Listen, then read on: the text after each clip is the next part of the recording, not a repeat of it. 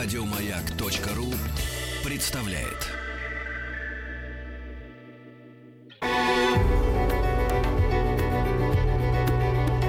Много букв. Много букв. Любимые тексты главных персон современности. Меня зовут Маргарита Михайловна Митрофанова, и я хочу прочитать несколько рассказов Виктора Драгунского. И как однажды сказал о Драгунском Юрий Нагибин, Виктор Драгунский был талантлив вглубь и вширь. Удивительное точное определение. И почему я выбрала Драгунского? Дело в том, что я из своего детства не помню, что бы мне мама читала Драгунского. Вернее, это ощущение юмора, реальности и такого настоящего детства советского, я вот не помню, чтобы это было связано с Драгунским. Но когда своей дочери я начала читать Драгунского, Денискина рассказы, я была в таком восторге. И мы так ржали и до слез, что я наконец-то его в себя вернула и очень счастлива этим. Так что зеленчатые леопарды. Мы сидели с Мишкой и Аленкой на песке около дома управления и строили площадку для запуска космического корабля. Мы уже вырыли яму и уложили ее кирпичом и стеклышками, а в центре оставили пустое место для ракеты. Я принес ведро и положил в него аппаратуру. Мишка сказал, надо вырыть боковой ход под ракету, чтобы когда она будет взлетать, газ бы вышел по этому ходу. И мы стали опять рыть и копать, и довольно быстро устали, потому что там было много камней. Аленка сказала, я устала, перекур. И Мишка сказал, правильно. И мы стали отдыхать. В это время из второго парадного вышел Костик. Он был такой худой, прямо невозможно узнать. И бледный, нисколечко не загорел. Он подошел к нам и заговорил. «Здорово, ребята!» Мы все сказали «Здорово, Костик!» Он тихонько сел рядом с нами. Я сказал, ты что, Костик, такой худющий? Вылитый Кощей. Он сказал, да это у меня корь была. Аленка подняла голову. А теперь ты выздоровел? Да, сказал Костик. Я теперь совершенно выздоровел. Мишка отодвинулся от Костика и сказал, заразный небось. А Костик улыбнулся.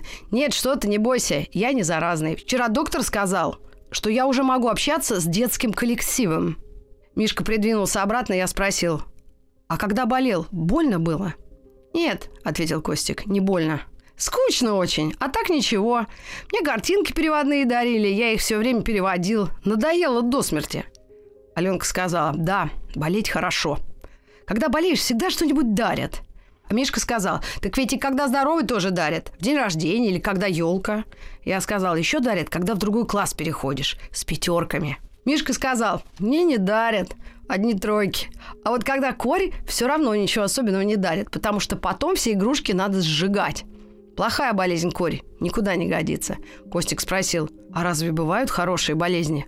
Ого, сказал я, сколько хочешь. Ветрянка, например. Очень хорошая, интересная болезнь. Я когда болел, мне все тело, каждую болячку отдельно зеленкой мазали. Я был похож на леопарда. Что, плохо разве? «Конечно, хорошо», — сказал Костик. Аленка посмотрела на меня и сказала, «Когда лишаи, тоже очень красивая болезнь». Но Мишка только засмеялся. Сказал тоже, «Красивая. Намажут два-три пятнышка, вот и вся красота». Нет, лишаи – это мелочь. Я лучше всего люблю гриб. Когда гриб чаю дают с малиновым вареньем. Ешь сколько хочешь, просто не верится. Один раз я больной целую банку съел. Мама даже удивилась. Смотри, говорит, у мальчика грипп, температура 38, а такой аппетит. А бабушка сказала, грипп разный бывает. Это такая новая форма, дайте ему еще, это у него организм требует. И мне дали еще, но я больше не смог есть, такая жалость. Это грипп, наверное, на меня так плохо действовал. Тут Мишка подперся кулаком и задумался, и сказал, грипп, конечно, хорошая болезнь, но с гландами не сравнить. Куда там? «А что?» – сказал Костик. «А то!» – сказал я, что когда гланды вырезают, мороженое дают, а потом для заморозки. Это почище твоего варенья. Аленка сказала. «А гланды от чего заводятся?» Я сказал, от насморка. Они в носу вырастают, как грибы, потому что сырость. Мишка вздохнул и сказал, насморк – болезнь ерундовая. Капает что-то в нос, и еще хуже течет. Я сказал, зато керосин можно пить, не слышно запаха. А зачем пить керосин? Я сказал, ну не пить, так в рот набирать. Вот фокусник. Наберет полный рот, а потом палку зажженную возьмет в руки и как на нее брызнет, получается очень красивый огненный фонтан. Конечно, фокусник секрет знает. Без секрета не берись, ничего не получится. Цирки лягушек глотает, сказала Аленка. И крокодилов тоже добавил Мишка. Я прямо покатился от хохота. Надо же такое выдумать. Ведь всем известно, что крокодил сделан из панциря. Как же его есть? Я сказал, ты, Мишка, видно, с ума сошел. Как ты будешь есть крокодила, когда он жесткий? Его ни почем нельзя проживать. Вареного-то? сказал Мишка. «Как же, станет тебе крокодил вариться!» – закричал я на Мишку. «Он же зубастый!» – сказала Аленка, видно было, что она уже испугалась. А Костик добавил. «Он сам же ест что ни день укротителей этих!» Аленка сказала. «Ну да!» и Глаза у нее стали как белые пуговицы. Костик только сплюнул в сторону. Аленка скривила губы. Говорили про хорошее, про гриба, про лишаев, а теперь вот про крокодилов. Я их боюсь. Мишка сказал, про болезни уже все переговорили. Кашель, например. Что в нем толку? Разве что в школу не ходить. И то хлеб, сказал Костик. И вообще вы правильно говорили, когда болезнь, все тебя больше любят. Ласкают, сказал Мишка, гладят. Я заметил, когда болеешь, все можно выпросить. Игру какую хочешь, или ружье, или паяльник. И сказал, конечно, нужно только, чтобы болезнь была пострашнее. Вот если ногу сломаешь или шею, тогда что хочешь купит. Аленка сказала, и велосипед. Костик хмыкнул. А зачем велосипед, если нога сломана? Так ведь она прирастет, сказал я. Костик сказал, верно. А я сказал, а куда она денется? Да, Мишка? Мишка кивнул головой, и тут Аленка натянула платье на колени и спросила. А почему это, если вот, например, пожжешься или шишку набьешь, или там синяк, то наоборот бывает, что тебя еще и поддадут. Почему это так бывает? «Несправедливость», — сказал я и стукнул ногой по ведру, где у нас лежала аппаратура. Костик спросил, «А что это вы такое здесь затеяли?» Я сказал, «Площадка для запуска космического корабля». Костик прям закричал, «Так что же вы молчите, черти полосатые? Прекратите разговоры, давайте скорее строить». Мы прекратили разговоры и стали строить.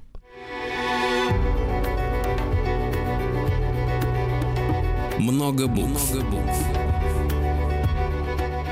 Что читают те, о ком говорят все? Я, Рита Митрофанова, продолжаю читать Виктора Драгунского. Куриный бульон мне понравился тем, что я сама люблю куриный бульон.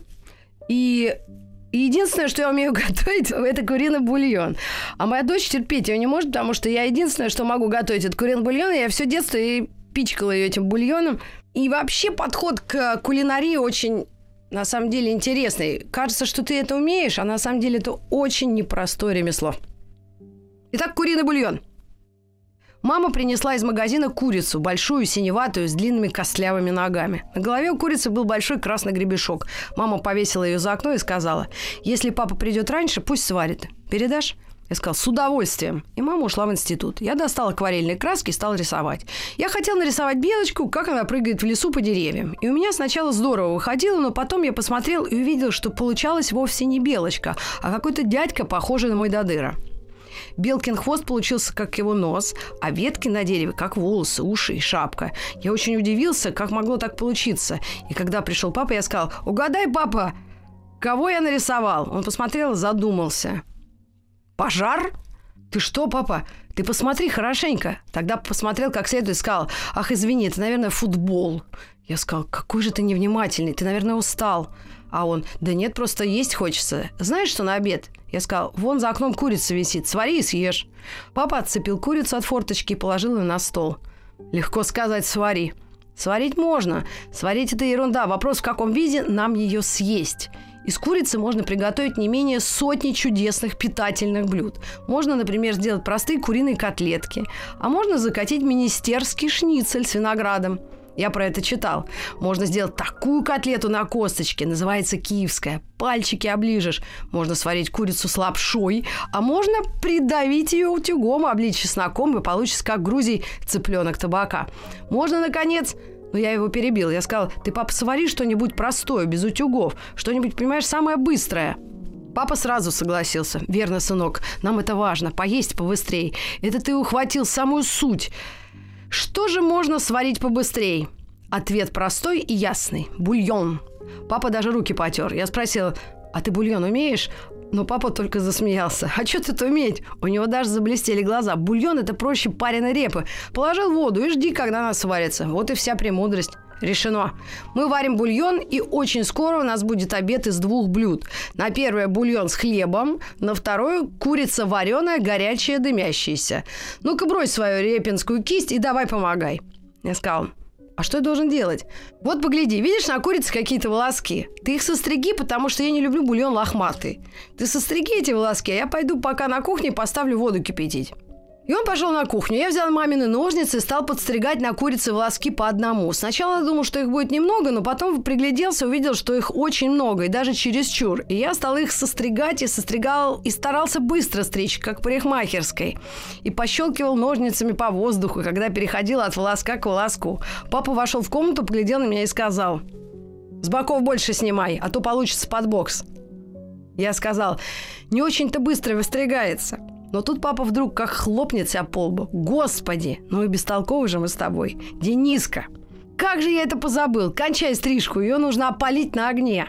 Понимаешь? Так все делают. Мы ее на огне подпалим, и все волоски сгорят. И не надо будет ни стрижки, ни бритья. За мной. Он схватил курицу и побежал с ней на кухню. Я за ним. Мы зажгли новую горелку, потому что на одной уже стояла кастрюля с водой и стали обжигать курицу на огне. Она здорово горела и пахла на всю квартиру паленой шерстью. Папа поворачивал ее сбоку на бок и приговаривал. «Сейчас, сейчас! Ох, хорошая курочка! Сейчас она нас обгорит и станет чистенькая и беленькая!» Но курица, наоборот, становилась какая-то черненькая. И вся какая-то обугленная, и папа наконец погасил газ. Он сказал, по-моему, она как-то неожиданно прокоптилась. Ты любишь копченую курицу? Я сказал, нет. Это она не прокоптилась, просто она вся в саже. Дай-ка, папа, я ее вымою. Он прям обрадовался. «Ты молодец», — сказал он. «Ты сообразительный. Ну, у тебя хорошая наследственность. Ты весь меня. Ну-ка, дружок, возьми эту трубочистовую курицу и вымой ее хорошенько под краном. А то я уже устал от этой возни». И он уселся на табурет. И я сказал, «Сейчас, я мигом». Я пошел к раковине, пустил воду, подставил под нее нашу курицу и стал тереть ее правой рукой изо всех сил. Курица была очень горячая и жутко грязная. Я сразу запачкал свои руки до самых локтей. Папа покачивался на табурете. «Вот», — сказал я, — «что ты, папа, с ней наделал? Совершенно не отстирывается. Сажи очень много». «Пустяки», — сказал папа, — «сажа только сверху. Не может же она вся состоять из сажи. Подожди-ка». И папа вошел в ванну и принес мне оттуда большой кусок земляничного мыла. «На», — сказал он, — «мой как следует. Намыливай». Я стал намыливать эту несчастную курицу. У нее стал какой-то совсем уже дохловатый вид. Я довольно здорово она намылена, она очень плохо отмыливалась. А еще стекала грязь, стекала уже, наверное, с полчаса, но чище она не становилась. Я сказал, это проклятый петух только размазывается от мыла. Тогда папа сказал, вот щетка, возьми-ка потри ее хорошенько. Сначала спинку, а потом все остальное. Я стал тереть. Я тер изо всех сил, в некоторых местах даже протирал кожу. Но мне все равно было очень трудно, потому что курица вдруг словно оживела и начала вертеться у меня в руках, скользить и каждую секунду норовила выскочить. А папа все не сходил со своей табуретки и все командовал. «Крепче три! Ловчее! Держи за крылья! Эх ты! Да ты, я вижу, совсем не умеешь мыть курицу!» Я тогда сказал, «Пап, ты попробуй сам». И я протянул ему курицу. Но он не успел ее взять, как вдруг она выпрыгнула у меня из рук и ускакала под самый дальний шкафчик. Но папа не растерялся. Он сказал, подай швабру. И когда я подал, папа стал шваброй выгребать ее из-под шкафа. Он сначала туда выгреб старую мышеловку, потом моего прошлогоднего оловянного солдатика. И я ужасно обрадовался, ведь я думал, что совсем потерял его. А, а он тут как тут, мой дорогой. Потом папа вытащил, наконец, курицу. Она была вся в пыли, а папа был весь красный. Но он ухватил ее за лапку и поволок опять под кран. Он сказал, ну теперь держись, синяя птица. И он довольно чисто ее прополоскал, положил в кастрюлю. В это время пришла мама. Она сказала, а что ты у вас за разгром? А папа вздохнул и сказал, да курицу варим. Мама сказала, давно? Только сейчас окунули, сказал папа. Мама сняла с кастрюльки крышку. Солили? Спросила она. Потом, сказал папа, когда сварится? Но мама понюхала кастрюльку. Потрошили? Сказала она. Потом, сказал папа, когда сварится? Мама вздохнула и вынула курицу из кастрюльки. Она сказала, Дениска, принеси мне фартук, пожалуйста. Придется все за вас доделать, горе-повара. Я побежал в комнату, взял фартук и захватил с собой свою картинку. Я дал маме фартук и спросила, ну-ка, что я нарисовал? Угадай, мама. Мама посмотрела и сказала, швейная машинка, да? Много букв. Много букв. Любимые тексты главных персон современности – меня зовут Митрофанова Маргарита Михайловна. Я буду читать свои любимые рассказы Виктора Драгунского. Русский советский писатель, писатель щедрый и радостный. к 105-летию со дня рождения посвящается это чтение. Где это видано, где это слыхано. Но все мы выросли, не все, многие выросли во время лучших серий Ралаша. И один из любимейших Иралаши с песней «Где это видано, где это слыхано». Таким истошным голосом все это было нам представлено. Из детства я помню это как сейчас. И это рассказ Драгунского, Виктора Драгунского «Где это видано, где это слыхано». На переменке подбежала ко мне наша октябрятская вожатая Люся и говорит, «Дениска, а ты сможешь выступить в концерте? Мы решили организовать двух малышей, чтобы они были сатирики. Хочешь?» Я говорю, я все хочу, только ты объясни, что такое сатирики. Люся говорит, видишь ли, у нас есть разные неполадки. Ну, например, есть двоечники-лентяи, их нужно прохватить. Понял? Надо про них выступить, чтобы все смеялись. И на них это подействует отрезвляюще. Я говорю, они не пьяные, они просто лентяи. Ну, так говорится отрезвляюще, заметила Люся. На самом деле просто эти ребята призадумаются, и им станет неловко, и они исправятся, понял? Ну, в общем, не тяни. Хочешь, соглашайся, не хочешь, отказывайся. Я сказал, ладно уж, давай. Тогда Люся спросила, а у тебя есть партнер? Нету. Люся удивилась, как же ты без товарища живешь? Товарищ у меня есть Мишка, а партнера нету. Люся снова улыбнулась. Это же почти одно и то же. А он музыкальный? Мишка твой? Да нет, обыкновенный. Петь умеет? Очень тихо. Но я научу его петь громче. Не беспокойся. Тут Люся обрадовалась. После уроков притащи его в малый зал, там будет репетиция. Я со всех ног пустился искать Мишку. Он стоял в буфете и ел сардельку. «Мишка, хочешь быть сатириком?» И он сказал, «Погоди, дай поесть». Я стоял и смотрел, как он ест. Сам маленький, а сарделька толще его шеи. Он держал эту сардельку руками и ел прямо целый, не разрезая. И шкурка трещала и лопалась, когда он ее кусал, и оттуда брызгал горячий пахучий сок.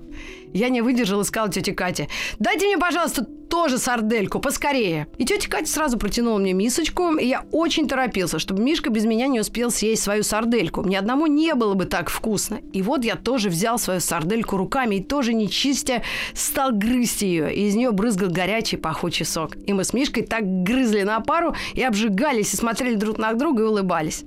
А потом я ему рассказал, что мы будем сатириками. И он согласился, и мы еле досидели до конца уроков, а потом побежали в малый зал на репетицию. Там уже сидела наша вожатая Люся, и с ней был один парнишка. Приблизительно из четвертого, очень красивый, с маленькими ушами и большущими глазами. Люся сказала, вот они, познакомьтесь, это наш школьный поэт Андрей Шестаков. Мы сказали «Здорово!» и отвернулись, чтобы не задавался. А поэт сказал Люси, «Это что, исполнители, что ли?» «Да». Он сказал, неужто ничего не было покрупней? Люся сказала, как раз то, что требуется. Но тут пришел наш учитель пения Борис Сергеевич, он сразу подошел к роялю. Ну, начнем. Где стихи? Андрюшка вынул из кармана какой-то листок и сказал, вот, я взял размер и припев у маршака. Из сказки об ослике, дедушке и внуке. Где это видано, где это слыхано. Борис Сергеевич кивнул. Читай вслух. Андрюшка стал читать. Папа у Васи силен математике, учится папа за Васю весь год. Где это видано, где это слыхано, папа решает, а Вася сдает. Мы с Мишкой так и прыснули. Конечно, ребята довольно часто просят родителей решать за них задачу. А потом показывают учительницы, как будто это они такие герои. А у доски не бум-бум, двойка. Дело известное. Ай да, Андрюшка, здорово прохватил. А Андрюшка читает дальше, как-то тихо и серьезно. Мелом расчерчен асфальт на квадратике. Манечка с Танечкой прыгают тут. Где это видано? Где это слыхано? В классы играют, а в класс не идут. Опять здорово. Нам очень понравилось. Этот Андрюшка просто настоящий молодец. Вроде Пушкина. Борис Сергеевич сказал, ничего, неплохо. А музыка будет самая простая. Вот что-нибудь в этом роде. И он взял Андрюшкины стихи и, тихонько наигрывая, пропел их все подряд. Получилось очень ловко. Мы даже захлопали в ладоши. И Борис Сергеевич сказал, ну, отец, кто же наши исполнители? А Люся показал на нас с Мишкой. Вот, «Ну что ж», — сказал Борис Сергеевич, — «у Миши хороший слух. Правда, Дениска поет не очень-то верно». Я сказал, зато громко. И мы начали повторять эти стихи под музыку, и повторили их, наверное, раз 50, а может и тысячу. И я очень громко орал. И все время меня успокаивали и делали замечания. «Не волнуйся, ты тише, спокойнее, не надо так громко». Особенно горячился Андрюшка. Он меня совсем затормошил. Но я пел только громко. Я не хотел петь потише, потому что настоящее пение – это именно когда громко. И вот однажды, когда я пришел в школу, я увидел в раздевалке объявление. Внимание! Сегодня на большой перемене в малом зале состоится выступление летучего патруля, пионерского сатирикона. Исполняет дуэт малышей. На злобу дня приходите все. Во мне сразу что-то ёкнуло. Я побежал в класс, там сидел Мишка и смотрел в окно. Я сказал, ну, сегодня выступаем? А Мишка вдруг промямлил, неохота мне выступать. Я прямо оторопел. Как неохота? Вот так раз. Ведь мы же репетировали. А как же Люся и Борис Сергеевич, Андрюшка? А все ребята, ведь они читали афишу, прибегут как один. Я сказал, ты что, с ума сошел, что ли? Людей подводить? А Мишка так жалобно, у меня, кажется, живот болит. Я говорю, это со страху, у меня тоже болит, но я ведь не отказываюсь. Но Мишка все равно был какой-то задумчивый. В большой перемене все ребята кинулись в малый зал, а мы с Мишкой еле плелись позади, потому что у меня тоже совершенно пропало настроение выступать. Но в это время нам навстречу выбежала Люся.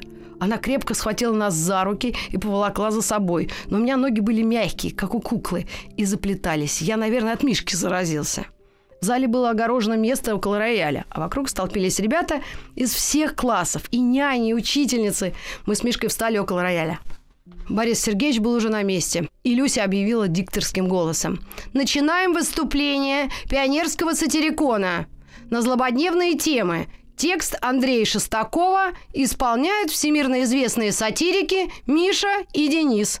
Попросим. Мы с Мишкой вышли немного вперед. Мишка был белый, как стена. А я ничего, только во рту было сухо и шершаво, как будто там лежал наш дак.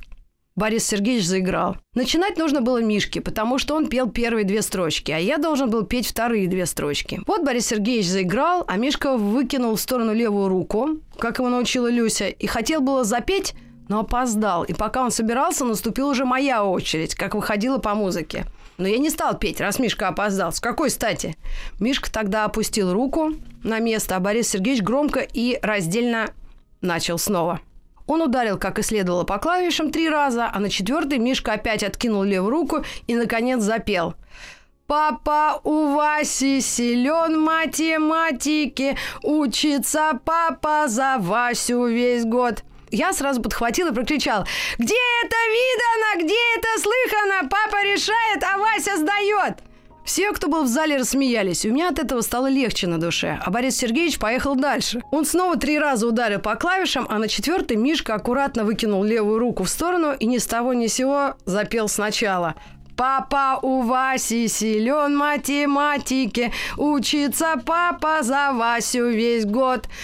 Я сразу понял, что он сбился. Но раз такое дело, я решил допеть до конца, а там видно будет. Взял и допел. Где это видано, где это слыхано, папа решает, а Вася сдает. Слава богу, в зале было тихо. Все, видно, тоже поняли, что Мишка сбился и подумали, ну что ж, бывает, пусть дальше поет. А музыка-то время бежала все дальше и дальше, но Мишка был какой-то зеленоватый. И когда музыка дошла до места, он снова взмахнул левую руку и как пластинка, которую заела, завел в третий раз. Папа у Васи силен математики, учится папа за Васю весь год. Мне ужасно захотелось стукнуть его по затылку чем-нибудь тяжелым, и я заорал со страшной злостью. Где это видано? Где это слыхано? Папа решает, а Вася сдает. «Мишка, ты, видно, совсем рехнулся. Ты что в третий раз одно и то же затягиваешь? Давай про девчонок!» А Мишка так нахально. «Без тебя знаю!» И вежливо говорит Борису Сергеевичу. «Пожалуйста, Борис Сергеевич, дальше!» Борис Сергеевич заиграл, а Мишка вдруг осмелел, опять выставил левую руку и на четвертом ударе заголосил, как ни в чем не бывало. «Папа у Васи силен математики, учится папа за Васю весь год». И тут все в зале прямо завизжали от смеха. Я увидел в толпе, какое несчастное лицо у Андрюшки. И еще увидел, что Люся, вся красная, растрепанная, пробирается к нам сквозь толпу. А Мишка стоит с открытым ртом и как будто сам на себя удивляется. Ну а я, пока суд до дела, докрикиваю. Где это видано, где это слыхано? Папа решает, а Вася сдает. Но тут началось что-то ужасное. Все хохотали, как зарезанные. А Мишка из зеленого стал фиолетовым. Наша Люся схватила его за руку, тащила к себе. Она кричала, «Дениска, пой один! Не подводи! Музыка и...» А я стояла в рояле и решил не подвести. И я почувствовал, что мне стало вдруг все равно. И когда дошла музыка, я почему-то вдруг тоже выкинул в сторону левую руку и совершенно неожиданно завопил. «Папа, у вас Вася силен математике, учится папа за Васю весь год. Я даже плохо помню, что было дальше. Было похоже на землетрясение. И я думал, что вот сейчас провалюсь совсем под землю. А вокруг все просто падали от смеха. И няни, и учителя. Все-все-все. Я даже удивляюсь, что я не умер от этой проклятой песни. Я, наверное, бы умер, если бы в это время не зазвонил звонок. Я не буду больше сатириком. Много букв. Много букв. Любимые тексты главных персон современности. Я, Рита Митрофанова, продолжаю читать Виктора Драгунского. Рассказ «Тайное становится явным». Я услышал, как мама сказала кому-то в коридоре «Тайное всегда становится явным». Когда она вошла в комнату, я спросил, а что это значит, мам? Тайное становится явным. А это значит, что если кто-то поступает нечестно, все равно про него это узнают и будет ему стыдно, и он понесет наказание», — сказала мама. «Понял? Ложись-ка спать».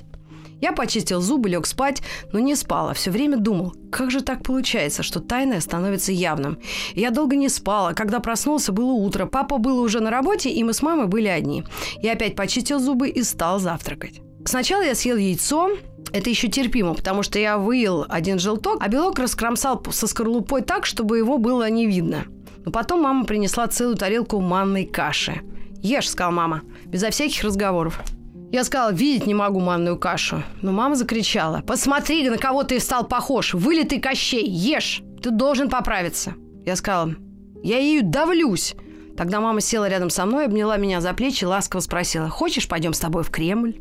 Ну еще бы, я не знаю ничего красивее Кремля. Я там был, в грановитой палате, в оружейной, стоял возле царь-пушки и знаю, где сидел Иван Грозный. И еще там очень много интересного. Поэтому я быстро ответил маме. Конечно, хочу в Кремль. Даже очень. Тогда мама улыбнулась. «Ну вот, съешь всю кашу, пойдем. А я пока посуду вымою. Только помни, ты должен съесть все до дна». И мама ушла на кухню. Я остался с кашей наедине. Я пошлепал ее ложкой, потом посолил, попробовал. Ну, невозможно есть. Тогда я подумал, что, может быть, сахару не хватает. Посыпал песку, попробовал. Еще хуже стало. Я не люблю кашу, я же говорю. И она, к тому же, еще была очень густая. Если бы она была жидкая, тогда другое дело. Я бы зажмурился и выпил ее. Тут я взял и долил в кашу кипятку. Все равно. Было скользко, липко и противно. Главное, когда я глотаю, у меня горло само сжимается и выталкивает эту кашу обратно. Ужасно обидно, ведь в Кремль-то хочется. И тут я вспомнил, что у нас есть хрен. С хреном, кажется, почти все можно съесть. Я взял и вылил в кашу всю баночку. А когда немножко попробовал, у меня сразу глаза на лоб полезли, остановилось дыхание. Я, наверное, потерял сознание, потому что взял тарелку, быстро подбежал к окну и выплеснул кашу на улицу. Потом я сразу вернулся и сел за стол. В это время вошла мама. Она посмотрела на тарелку и обрадовалась.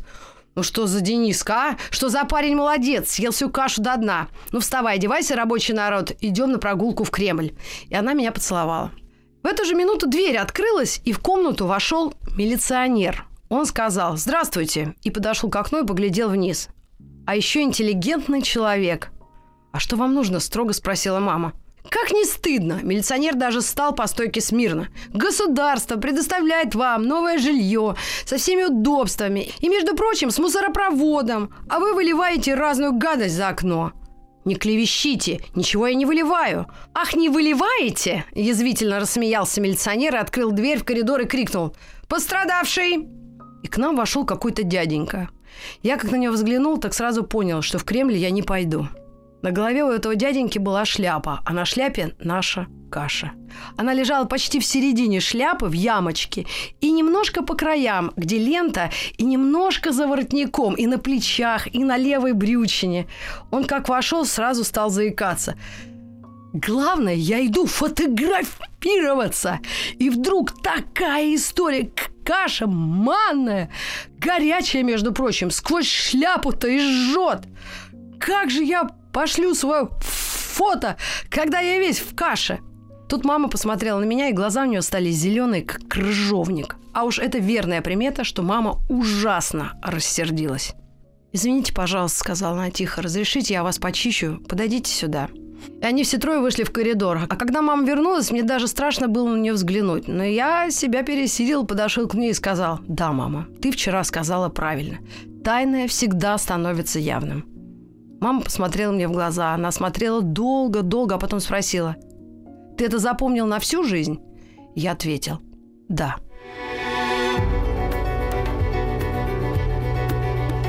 Много букв. Много букв. Что читают те, о ком говорят все. Еще больше подкастов на радиомаяк.ру.